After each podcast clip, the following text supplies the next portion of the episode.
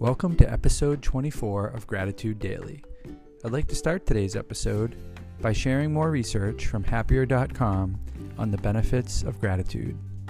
One study from 2003 showed that keeping a gratitude journal caused participants to report the following 16% fewer physical symptoms, 19% more time spent exercising, 10% less physical pain, 8% more sleep, and 25% increased sleep quality. Add in a study from 2009 that gratitude influences sleep. Gratitude correlated with improved sleep, required less time to fall asleep, and increased sleep duration.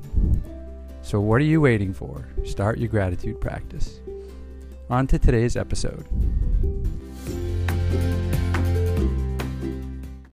Today's gratitude goes out to the Burlington High School staff who helped organize the career day this week. Special gratitude goes to Amy Dowdy, Shannon Janovitz, Deb Deacon, Krista Anderson, Sheila Kennedy, Stephanie Diozzi, Liesel Smith, Shireen Terrell, and Leroy Wong. Thanks to all of you for going above and beyond in planning this event through the Career Exploration Program. It was great to hear so many professionals speaking to our students about career fields they were interested in, and it was great to see many, so many graduates come back and help out as well. Thanks for your awesome efforts.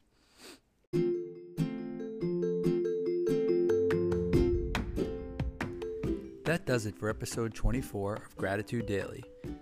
Don't forget, you can find our podcast on Apple Podcasts, and you can follow us on Twitter as well at Gratitude BPS. Thanks for listening.